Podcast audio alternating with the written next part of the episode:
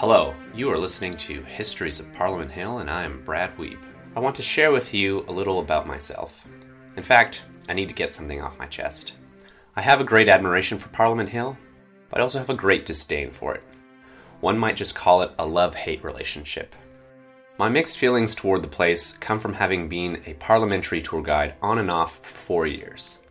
In that time, I've gotten to know and appreciate the building, its history, and its contents in a way that other Canadians and visitors don't really get to. I've gotten to watch debates in the House of Commons and the Senate in person numerous times, and I've taken very close looks at the many, many sculptures and portraits depicting Canadian history and the Prime Ministers who have led Canada. I've also gotten to show countless visitors around Parliament and explain both its official history and just how it functions and governs the country. It has not only been my muse for this project, but it is also an important part of the reason I am where I am today. But what has always stood out for me is the way that Parliament tells a story about itself. It isn't just the place where parliamentarians from around the country meet to deliberate and pass laws, it is also an oversized history book. As you walk its halls and its grounds, each part and detail feels like it has been planned and designed to tell you something about Canada, about the parliamentarians and lawmakers who work here, and about their political achievements. The monuments, the plaques, the architecture, and the grandeur of it all are a commemoration. And beyond the mere physicality of Parliament, there are also military parades, Canada Day celebrations, and even digital light shows that take place on the grounds and which also act as a commemoration.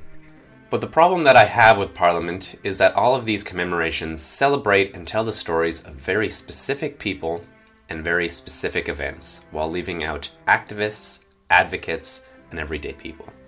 And what has often ended up happening is that Parliament as a space and an institution ignores, erases, and takes credit for the contributions of the people who have had to fight tooth and nail with governments and prime ministers in the past to achieve much of what we celebrate as a nation today.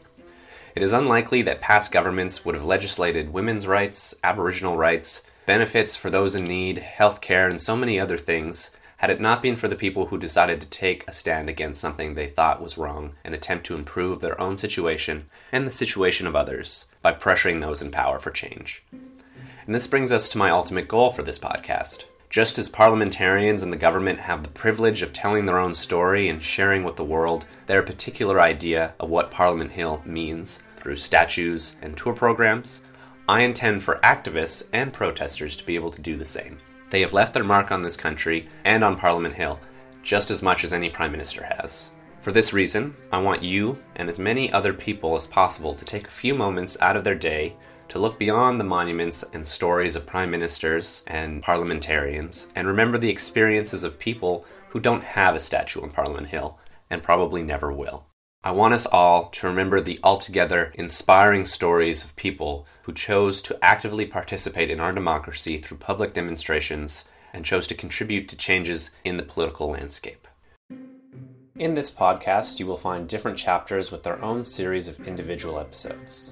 Each chapter identifies and explores a particular political issue by presenting interviews with activists and protesters who have devoted many years and energy to demonstrating on the Hill and elsewhere for the things that are near and dear to them. You will have the chance to hear from people with plenty of experience, as well as involvement with countless kinds of political movements. Labor union strikes over workers' rights, the original 1970 abortion caravan, as well as the last 10 years of 420 protests are just some of the demonstrations discussed in this podcast. All told, these people's stories and perspectives offer an alternative vision of the history and the meaning of Parliament Hill and Canadian democracy. It is a vision that is characterized by conflict, perseverance, and the power of everyday people. It is also a vision that you won't necessarily find on the Hill. Before we get started, I would like to recommend something to you.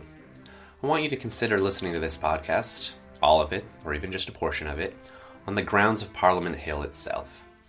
If this isn't possible, do not worry. You will still be able to enjoy the stories presented here.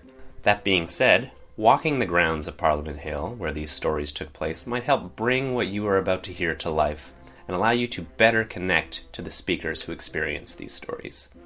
I hope that by doing this, your surroundings will take on new dimensions and meanings that would otherwise not have been there if you hadn't listened to this podcast and heard from the wonderful people I've had the pleasure to speak with. With that said, we can dive right in.